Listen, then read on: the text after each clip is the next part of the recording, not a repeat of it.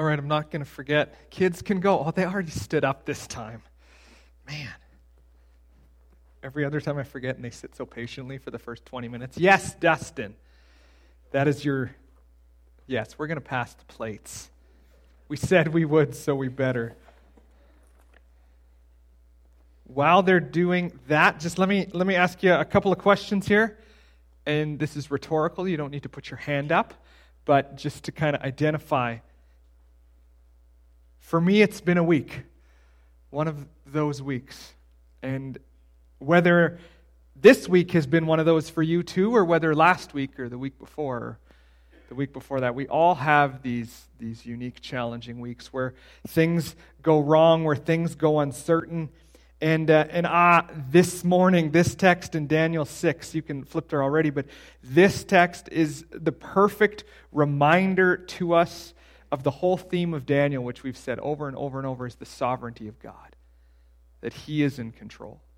That even when we're facing disappointment and frustration and hurt and anger and loss and grief and all of these things, and we can think, God, what are you doing? I don't get it. Why would you? This doesn't make any sense. Is we come back to the truth that God is in control, that God has purpose and meaning in every moment of our lives. And I'm preaching that to myself more than anybody else this week, but I trust that we all go through, t- well, I shouldn't say I trust. Uh, unfortunately, we all go through times of difficulty and, and pain. And in those moments, I think it's all the more important to read stories like we're going to read this morning. And this is Daniel in the lion's den. This is very familiar to many of you, especially if you grew up in Sunday school. This is like one of those stories that we really, really focused on, uh, even though there's some pretty rough stuff at the end of the chapter. And we just kind of ignored that, I think, in Sunday school because it was a little rough. But, um, but if you don't know this story, then, then that's okay because we're going to give you a little bit of context, a little bit of history, and we're going to read this chapter in its entirety. I would probably like to spend two weeks here, but the, the break is perfect because today, after, you know, Lord willing, after we're done delivering our soul food, as our family is beginning our trip to Africa to take Smonga back to the homeland trip so he can experience his culture. We can show my parents where Smonga was born, and, and it's just super, super exciting uh, for us. And so we're gone two Sundays, and then we have a missionary coming, and then it's Easter Sunday already. And so if you read through Daniel start to finish, you'll realize that at the end of chapter 6, there's a massive change in tone, in direction, and actually in the chronology of everything, too. And so we'll go back a few years going through chapters 7, 8, 9, 10, 11, 12. And so we, I wanted to get through this without having to make a, a full one month break. So we're going to probably skip a few things that, that maybe you're going to go, man, I wish, I wish you would have spent more time there. And the great news is that's what email is for. Is if you want to talk about something, I mean, I will be gone in a different time zone. But when I get back, if you want to talk about something or you write a note down and go, man, you didn't, you didn't talk about this or you skipped over that or that, what you said there wasn't sufficient. Uh, I love those conversations, so please feel free to do that. Now, at the end of chapter 5 last week, we had this kind of pivotal moment in history.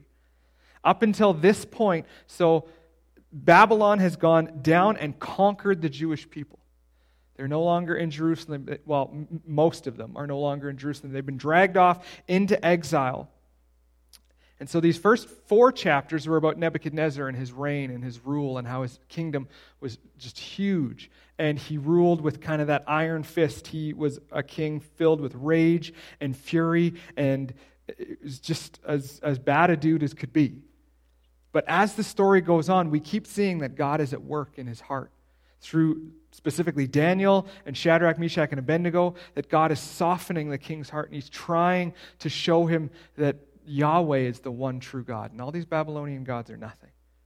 They have no power, they have no control. And even though you think you're in control because you went down and you conquered this nation, is that only happened because God allowed that to happen. And it actually says several times that we've read God had put Nebuchadnezzar in charge, in place to rule, but he was not ruling the way that God had called him to.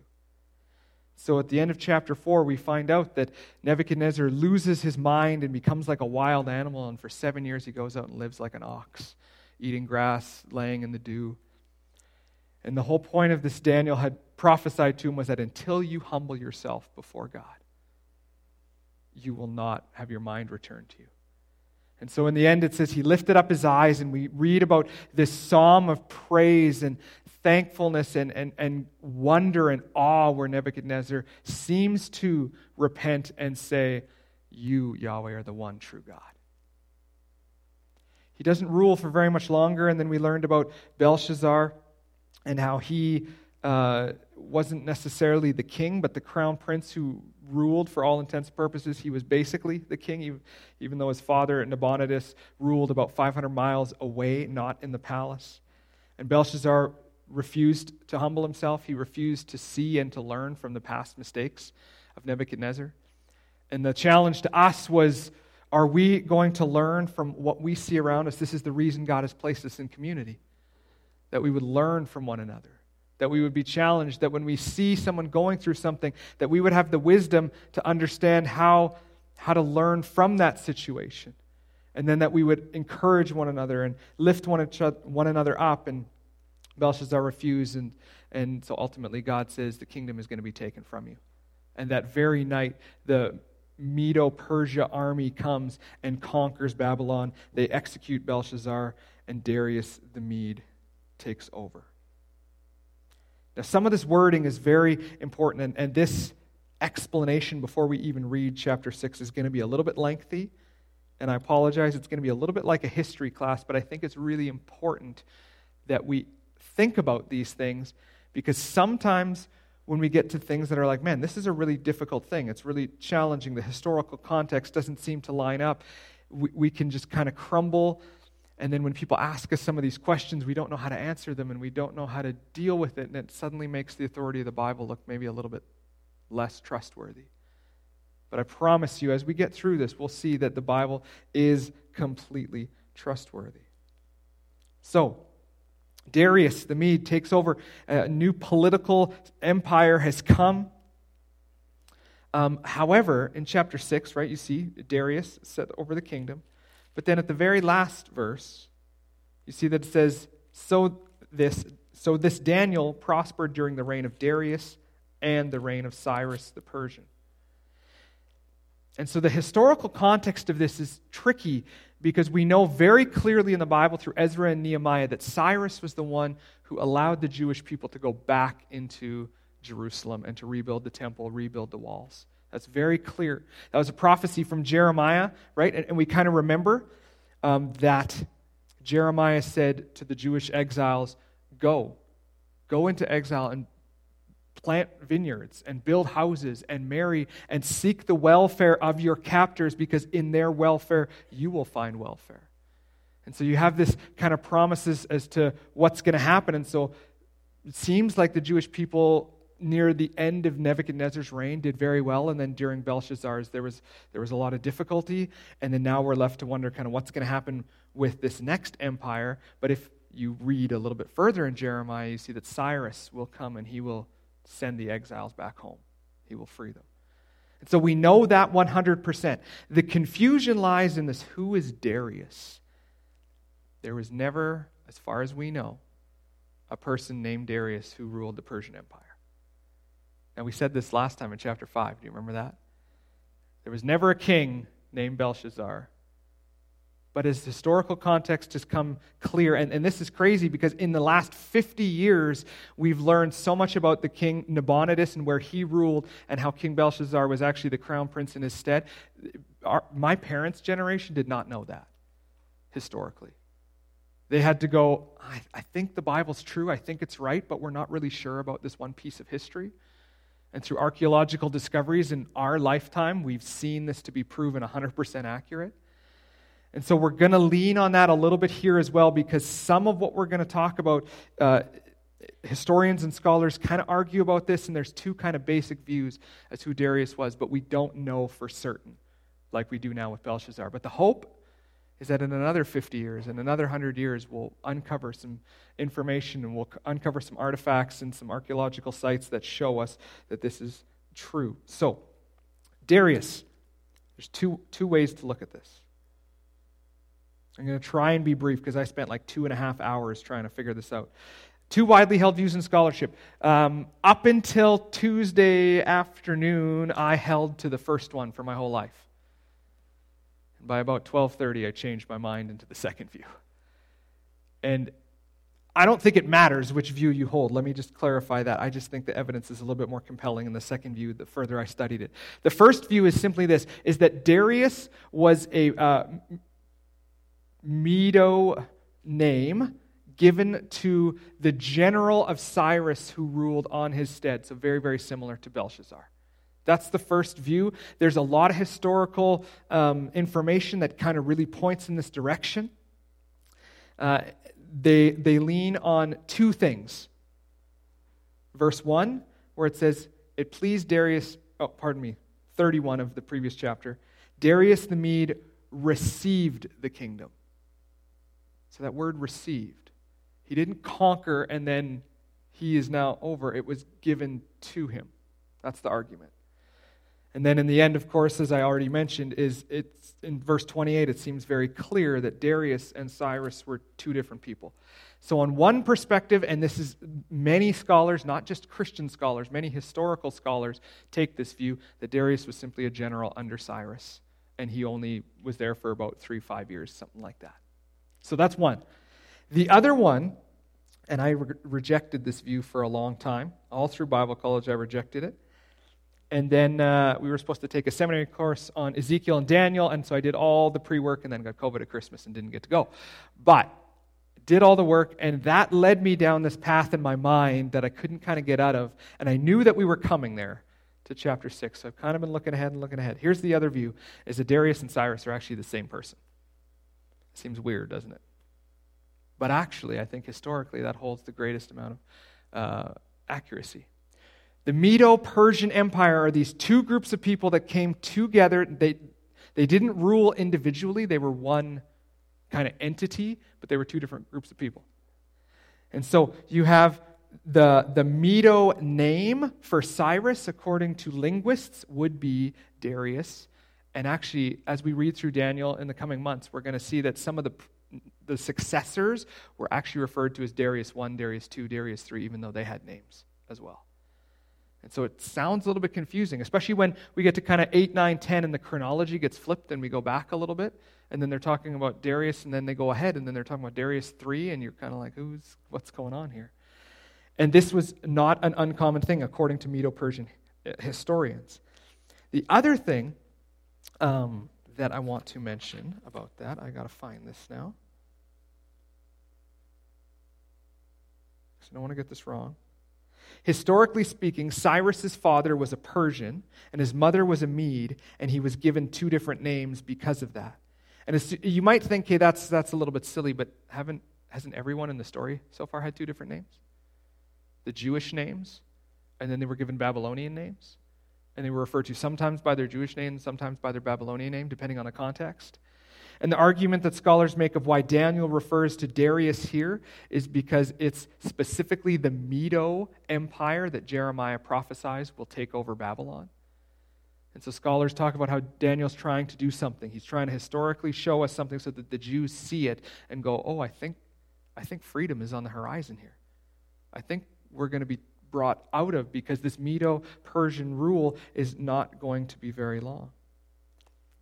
The main argument is 630 or 628, right? So this Daniel prospered during the reign of Darius and the reign of Cyrus the Persian. If you really get really nerdy now and get into the linguistic point of view, scholars point out that it is just as likely that we should translate this as Daniel prospered during the reign of Darius, that is the reign of Cyrus the Persian.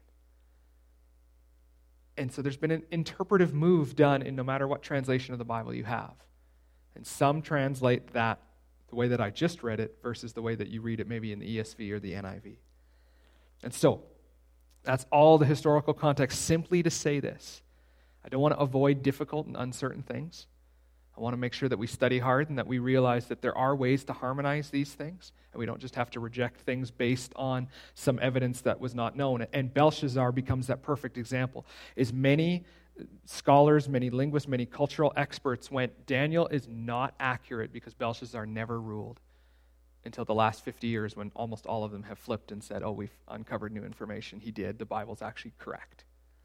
And so I just want us to realize that even though there's some difficulty sometimes, and even though it's not always 100% clear, as we can trust the God of the Scriptures who has written down this for us, and that the further we go into history, or, I should say, the further we go away from that history, the more we'll learn about it, and we'll end up at this place. So, sorry for the long history lesson I just want us to be real clear that if you go home and you read something about, well, who is Cyrus and who is Darius, this doesn't add up, is by all means, do some study, dig deep, because uh, there's a lot to learn there, and it's really, really interesting. So let's read together uh, chapter 6. We're going to read the whole thing. It pleased Darius to set over the kingdom 120 satraps to be throughout the whole kingdom. Sorry, let me just clarify real quick. Don't get hung up on which of those views that you want to hold to, because the point of the text has nothing to do with those views. I just wanted to clarify that so that we have a starting place.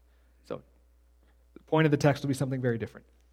Verse 2 uh, And over them three presidents, of whom Daniel was one, to whom these satraps should give account, so that the king might suffer no loss. Then this Daniel became distinguished above all the other presidents and satraps, because an excellent spirit was in him and the, and the king planned to set him over the whole kingdom. Then the presidents and the satraps sought to find a ground for complaint against Daniel with regard to the kingdom, but they could find no ground for complaint or any fault because he was faithful, and no error or fault was found in him. Then these men said, We shall not find any ground for complaint against this Daniel unless we find it in connection with the law of his God. Then these presidents and satraps came by agreement to the kingdom and said to him, O King Darius, live forever. All the presidents of the kingdom, the prefects and the satraps, the counselors and the governors, all agreed that the king should establish an ordinance and enforce an injunction that whoever makes petition to any god or man for 30 days, except to you, O king, shall be cast into the den of lions. Now, O king, establish the injunction, sign the document so that it cannot be changed according to the law of the Medes and the Persians, which cannot be revoked. Therefore, King Darius signed the document and injunction. When Darius knew that the document had been signed, he went to his house, where he had windows in his upper chamber open towards Jerusalem. He got down on his knees three times a day and prayed and gave thanks before his God, as he had done previously. Then these men came by agreement and found Daniel making petition and plea before his God. Then they came near and said before the king concerning the injunction, O king, did you not sign an injunction that anyone who makes petition to any god or man within 30 days, except you, O king, shall be cast into the den of lions? The king answered and said, The thing stands fast according to the law of the Medes and the Persians, which cannot be revoked. Then they answered and said before the king, Daniel who is one of the exiles from Judah, pays no attention to you, O king, or the injunction that you have signed, but makes his petition three times a day. Then the king, when he heard these words, was much distressed and set his mind to deliver Daniel. And he labored till the sun went down to rescue him. Then these men came by agreement to the king and said to the king, Know, O king, that it is a law of the Medes and the Persians that no injunction or ordinance that the king establishes can be changed.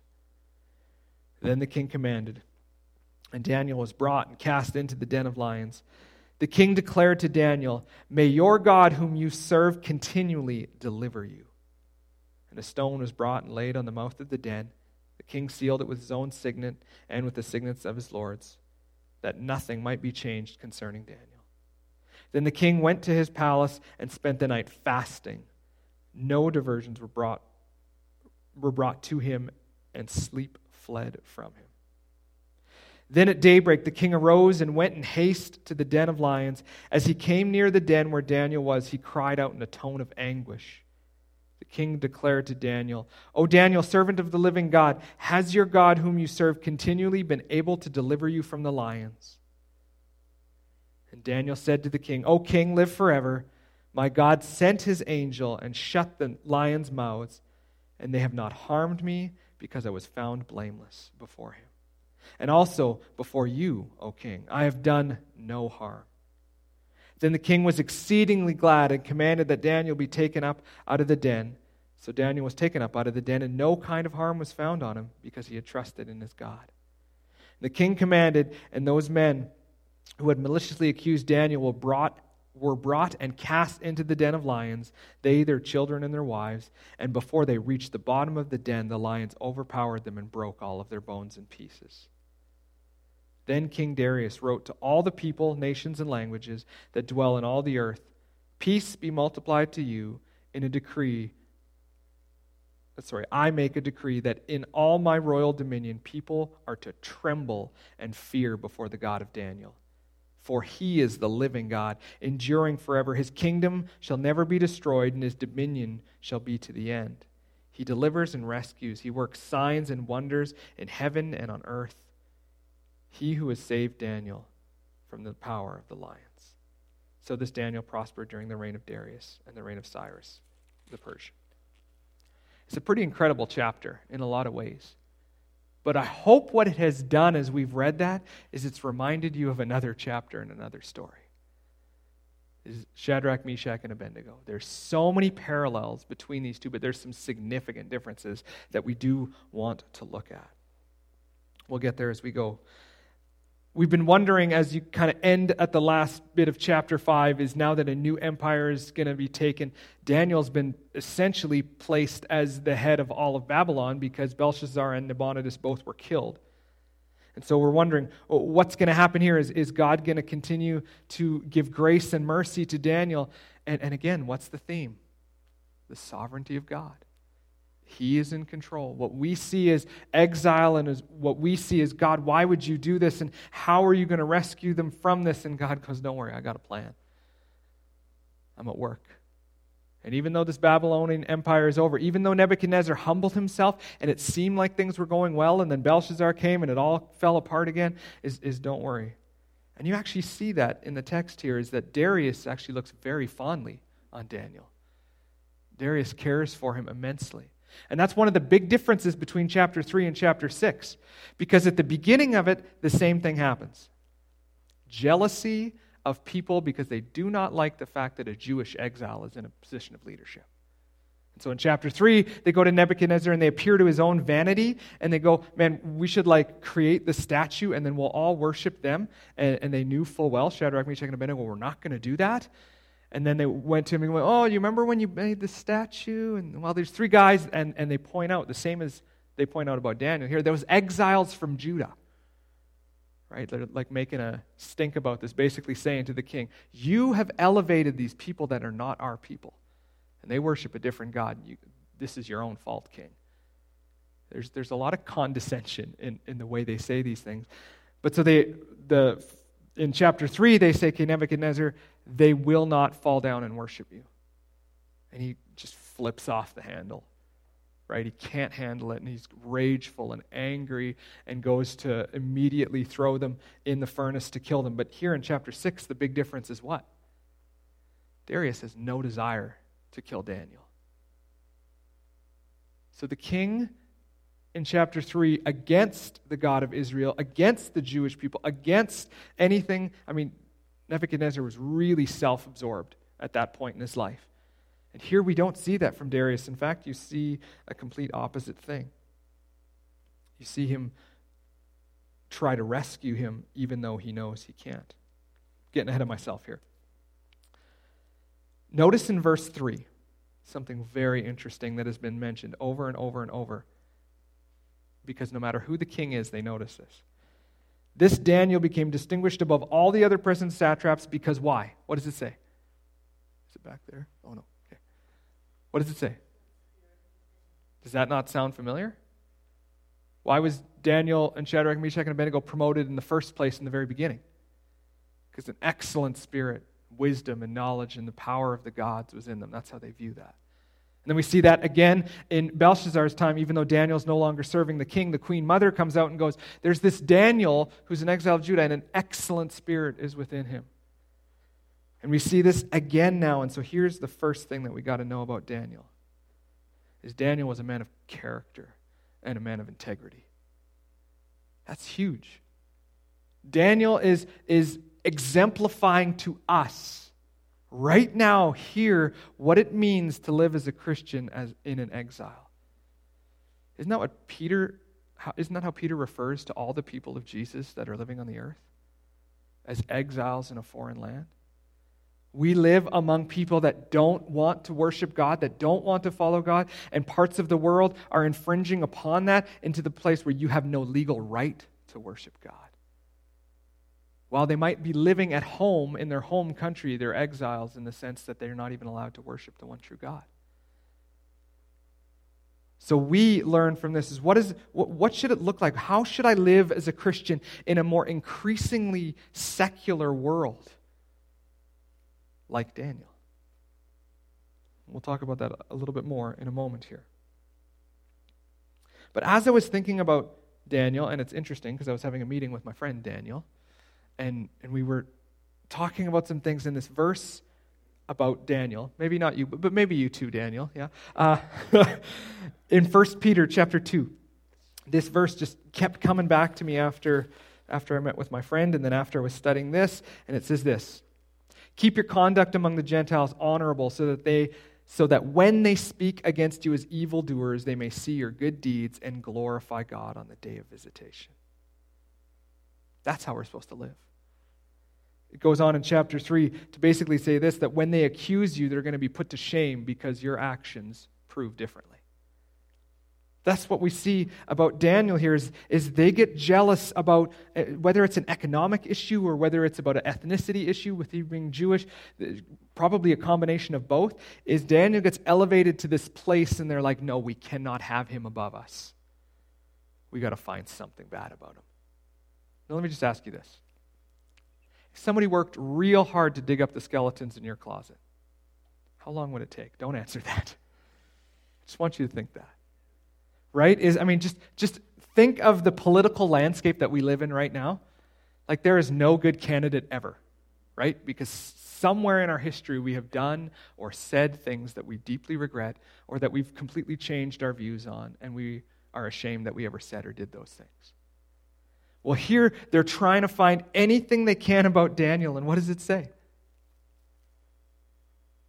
Nothing could be found unless we're going to attack him about the faithfulness that he has to his God. Could you have a better thing said of anybody ever?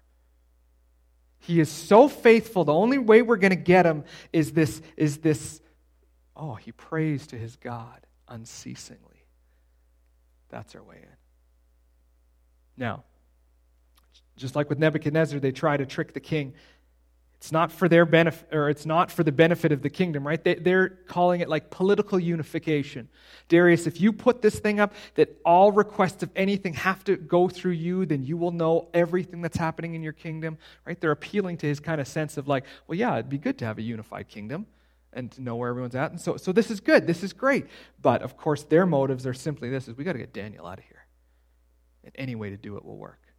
And in fact, let's do it only 30 days so that we don't actually have to change anything about what we do. We'll just be elevated, and at the end of those 30 days, we can live as corruptly and uh, however we want. That's the, essentially what's going on here. So they all gather together and they say to the king, right? And, and you can just see the like passive aggressiveness in, in their words is like, you know, let's make this rule. This would be a really good rule. Oh, and by the way, we know that according to the laws and the Medes and the Persians, you can't change it. So, so right, because they're planning. When Daniel does this, and we know you like Daniel, but when Daniel does this, you can't change your mind. He's done. Like that's it, it it's it's written very clearly for us to see their motives, and obviously Darius learns their motives and, and punishes them at the end of the chapter accordingly. But let's get to verse 10 here because this is, this is where this significant question that I asked about how do we live as exiles in a foreign land? How do we live in an increasingly secular culture and be a Christian? This has been a hot topic of conversation for the last two years, hasn't it? Is when should we obey authority and when should we not? When should we when should we civilly disobey? What where's that line and how do we deal with that? Well, our church we decided certain lines hadn't been crossed and so we honored our authorities and yet worshiped God freely. Now, I'm not going to argue about where that line should be as much as I want to show that Daniel points something out for us. He learns that this document and injunction has been signed, stating he is not permitted to pray to his God. He views that as a direct attack against his responsibility, not right, but responsibility to cry out to the one true God. So it says, when Daniel knew that the document had been signed, he went to his house where he had windows in his upper chambers open towards Jerusalem, and he got down on his knees and he prayed three times a day. And depending on our specific view of, of you know, authority and all these things, we can read into the text that which isn't there. Some people want to argue that there's kind of this belligerent approach to what Daniel is doing, that he's defying his king, he's defying the government. But if you read to the end of verse 10, you see that he's not doing. Because what does the last few words of verse 10 say? As he had previously done. This is what he did. It's not as though he walked out into the middle of the courtyard and went, I'm going to pray to my God and there's nothing you can do. That wasn't his attitude. In fact, it says he went and gave thanks to God. And as soon as we do a little bit of digging, we realize that it wasn't like he walked out to the balcony of his, of his you know, loft apartment and you know, kneeled right on the edge and then prayed so that everybody could see him. Is if you understand the context, or, or, or sorry, the, how the houses worked at that point is this was an upper room where he had windows open but he was set back and the only way for people to see that he was praying to god daily is by trying to trap him. So this is not about Daniel being belligerent. This is about Daniel continuing to be faithful and to continue to say, I'm going to worship God. I'm going to do what's right no matter what it costs me. But remember what Jesus said is when you pray, don't go out into the street corner. Make lofty appeals in front of everybody because that's your motivation's totally wrong then. And I think that's been the biggest challenge and what's caused my heart the most grief over the last two years is sometimes people have been doing what's right, but with completely impure motives. I'm going to show the government they can't do anything to me. Is that worship to God? Now, again, I don't want to get into the fight of all of that, and I'm not trying to convince you of where you should land on that. All I'm trying to say is Daniel is showing us that is an exile in a foreign land who's been or has been denied permission to worship his God, he goes, I will still do what is right. But he never disrespects the king. And I think that's important. Stephen Miller wrote it this way Two facts concerning Daniel's religious life are evident here. First, Daniel's religious convictions were not hidden the old prophet was not a secret disciple, but a man who was not ashamed to let others know that his allegiance was to the God of Israel. That's the reason why he's in trouble in the first place. Everybody knows that he will worship the one true God. Second, Daniel's commitment was such that he would not compromise even in the face of punishment or death. This again should remind us back to 3:18 where Shadrach, Meshach and Abednego say what to the king? I focused like that whole Sunday morning on this verse. Even if right? Is our God is able to save us from that fiery furnace, but even if he doesn't, we're not going to fall down and worship. No matter the cost. Daniel is doing the same thing here. No matter if I get thrown into that lion's den, I will stand up for what's right and what's true and what's God honoring. Man, does that speak loudly to us in our culture, I think. Are we going to compromise convictions? Are we going to compromise what the Word of God says because it's popular? Because if we make a certain stand, we're going to get ostracized, whatever it might be.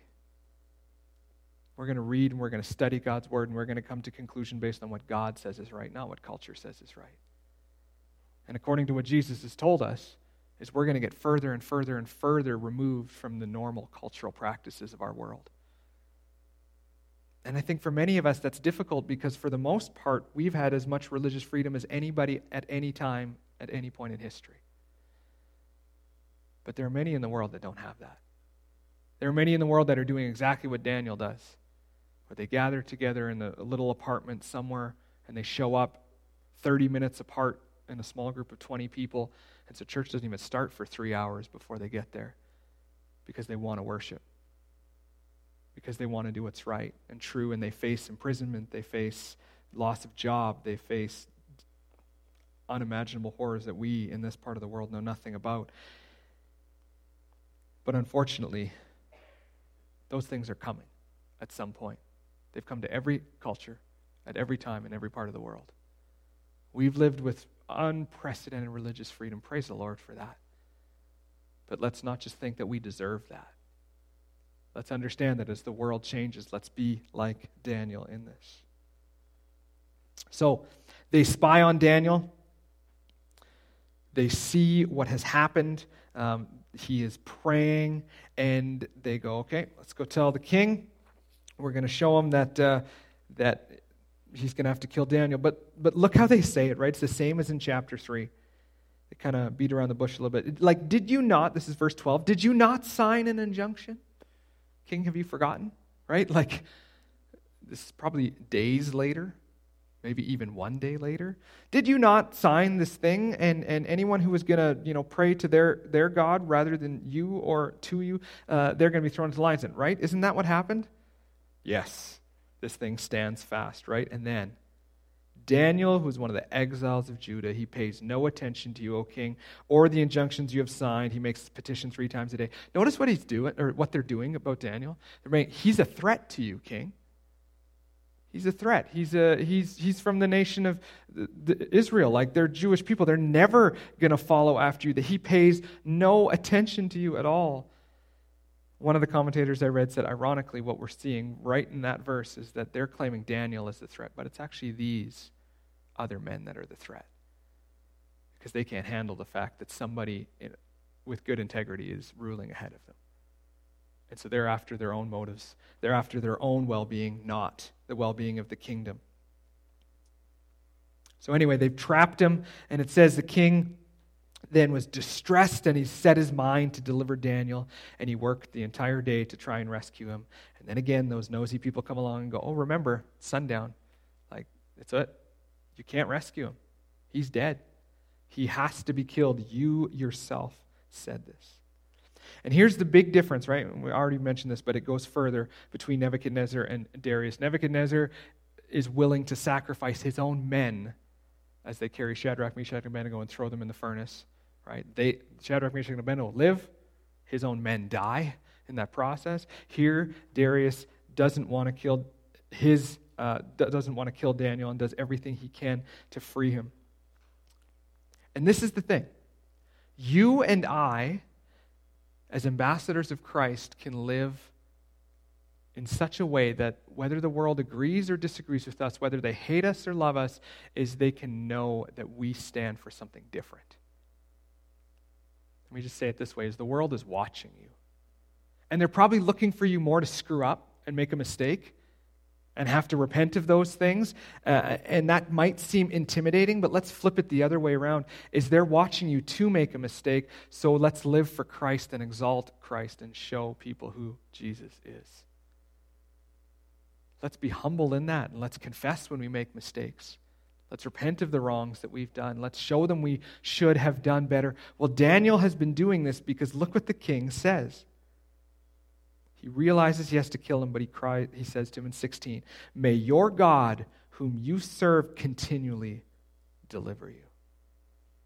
Now, I don't know, right? Like the, the response Darius makes kind of in the end of this chapter seems to indicate that he believes in this one true God. But we said that about Nebuchadnezzar the first few times as well, but Nebuchadnezzar wasn't willing to only worship the one true God. And so we're not sure about Darius here in this point, but what he does believe is Daniel, you serve that God continually. And just maybe that God is able to save you from this. Right? Like whether he believes or not, it's not clear, but he goes as far as to say this, and then he goes and he fasts and he can't sleep.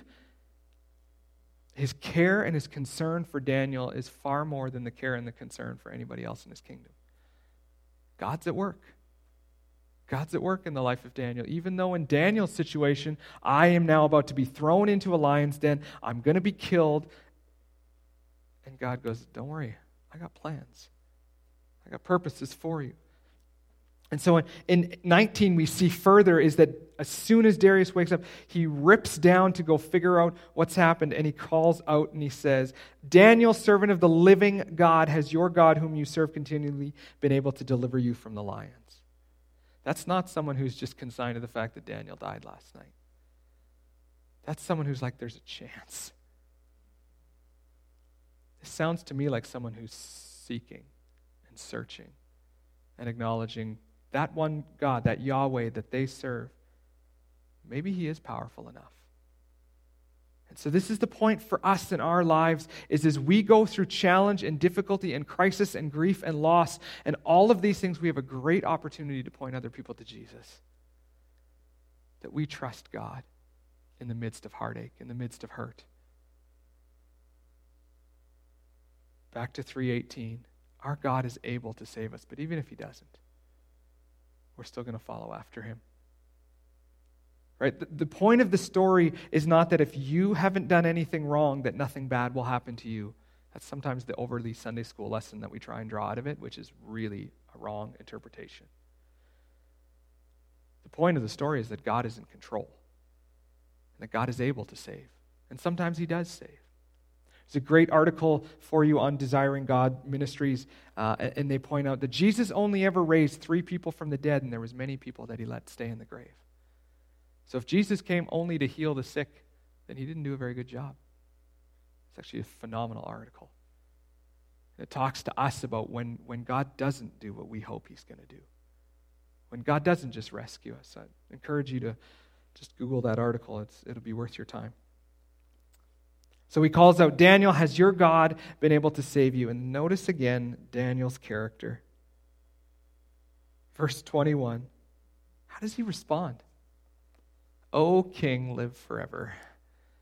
He offers him respect and honor, even though you're the one that just threw me into this lion's den and you put your ring on the signet saying, This is your death sentence, essentially. What does Daniel know? King, you might think you're in control, but I serve the one true living God. And he's in control, not you. And he may have allowed you to throw me in this lion's den, but I will trust God no matter the outcome. And so Daniel says, God sent his angel, and I sat there, and their mouths were shut, and clearly their claws were, were not out. And it's written the same way as in chapter 3 when they take the three friends out of the furnace and they say there's no harm found on them. It's talking about God's totality of power. He didn't just save him, He didn't even let him be harmed. Now, let me just promise you this. Next week, when Shaylin Smong and I are on our safari and a lion tries to jump in the Jeep, right? Like that will be the most. Uh, hopefully, that doesn't happen. The first time when we went down, the first encounter that Shayla and I had with the lion, we're in this little Volkswagen Rabbit. I've probably told this story. Little tiny car. And the lion walks up beside the window, and his head is higher than I am in the car. And I never realized how big a wild lion was until that moment. And I was very scared. For Daniel to sit in that lion's den with multiple lions who are clearly hungry enough that they're about to kill everybody else to see the power of God going, no, you don't get to do anything to Daniel. What an amazing experience. And I think sometimes we long for God, would you, would you do some crazy miracle so that I can see how powerful you are? And God usually says something like this just read the Bible. How many times have I done it? How many times do I have to do it? I think we often say we want the miracle to happen, but we really don't want to be put in the situation where the miracle has to happen. We want, you know, the best of both worlds. God, could you put me in a situation where nothing actually bad is going to happen, but it looks like something bad is going to happen, so then I have to trust you, but I'll know nothing bad is going to happen. That's not trust and faith, right? That's I just I just want an experience like I read here. We need to understand this is written for us about Daniel doesn't mean that God's always going to deliver us in miraculous ways, but it means that he might. So we hold on to that. And then when it doesn't happen the way that we expect, we go, God, you are sovereign. You are in control. I'm going to continue to be a man or a woman of integrity and follow you no matter what the outcome is. Because that's what we see the example of Daniel and his friends here. They will follow God to the end. Book of Hebrews talks a great deal about persevering to the end and showing that we will trust a God even when we don't understand Him. And I've argued this before, but I think it's very, very good for us to trust a God that we can't understand because if we could understand Him, He wouldn't be God and we wouldn't need Him. His ways are better than my ways. So we see that. Commentator Iain Duguid says this Humanly speaking, Daniel was left all alone to face his fate. Yet Darius' last words to Daniel point to a higher source of help. May you remember that this week and next week, and the next crisis that you face, and the next challenge that you have to endure. Humanly speaking, there may seem like there's no hope. What a great opportunity for us to live for Jesus. What a great opportunity for the way in which we act to exalt Christ and to show other people we will serve God, even if.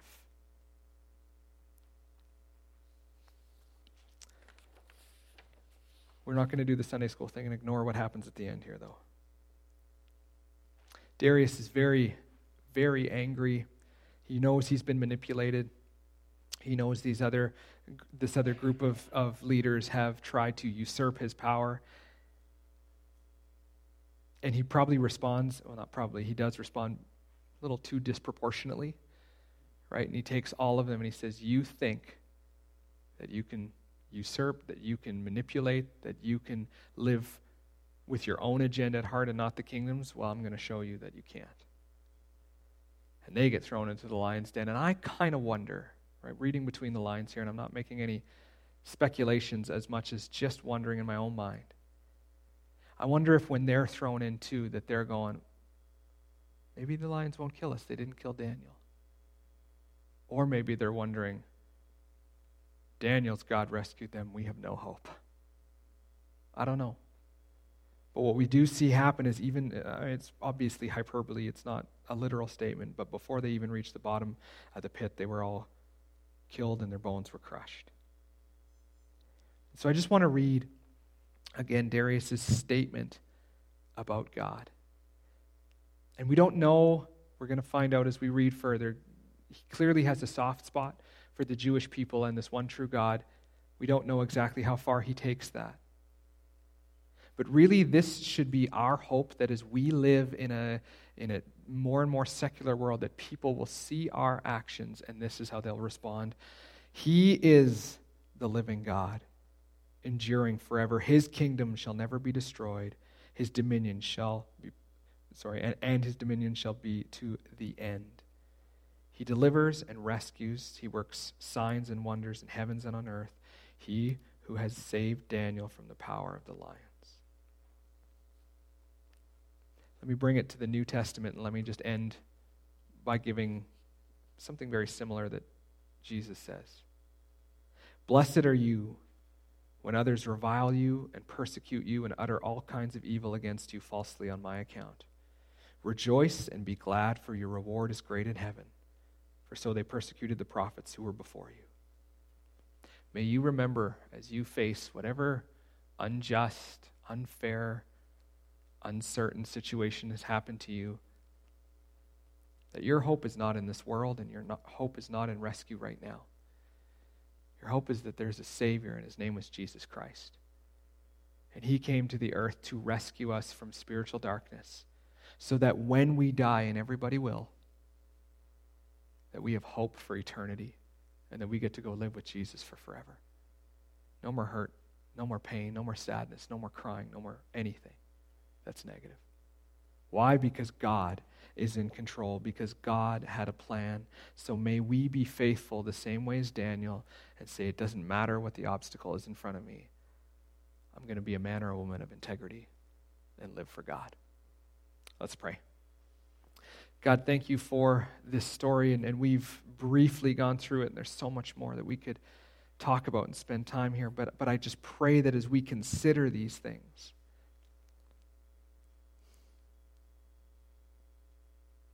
That as we examine our own hearts and our own lives, and as we think about own, our own difficulties that we're facing right now, may we not be flippant like a wave tossed in the ocean, but may we be steadfast and may we know that we will trust you no matter what, even when it's hard. That doesn't mean that everything's just always going to be better. Doesn't mean we won't have disappointment and heartache and pain. But it does mean that we know those things are temporary. And we know that you have plans and purpose far beyond what we can understand. So, God, help us to trust you. Help us to be faithful. Help us to remember the world has nothing to offer us because you're the one in control. So, God, as we go from this place today, I, I plead with you. Give each of us attitudes that declare that we love Jesus Christ. So that the world around us, our coworkers, our family, our friends, those that we interact with, that they see something unique and different in us and they go, I, I need that. I don't even know what it is, but I need it. And give us great opportunities to share with people about who Jesus is and why we have hope.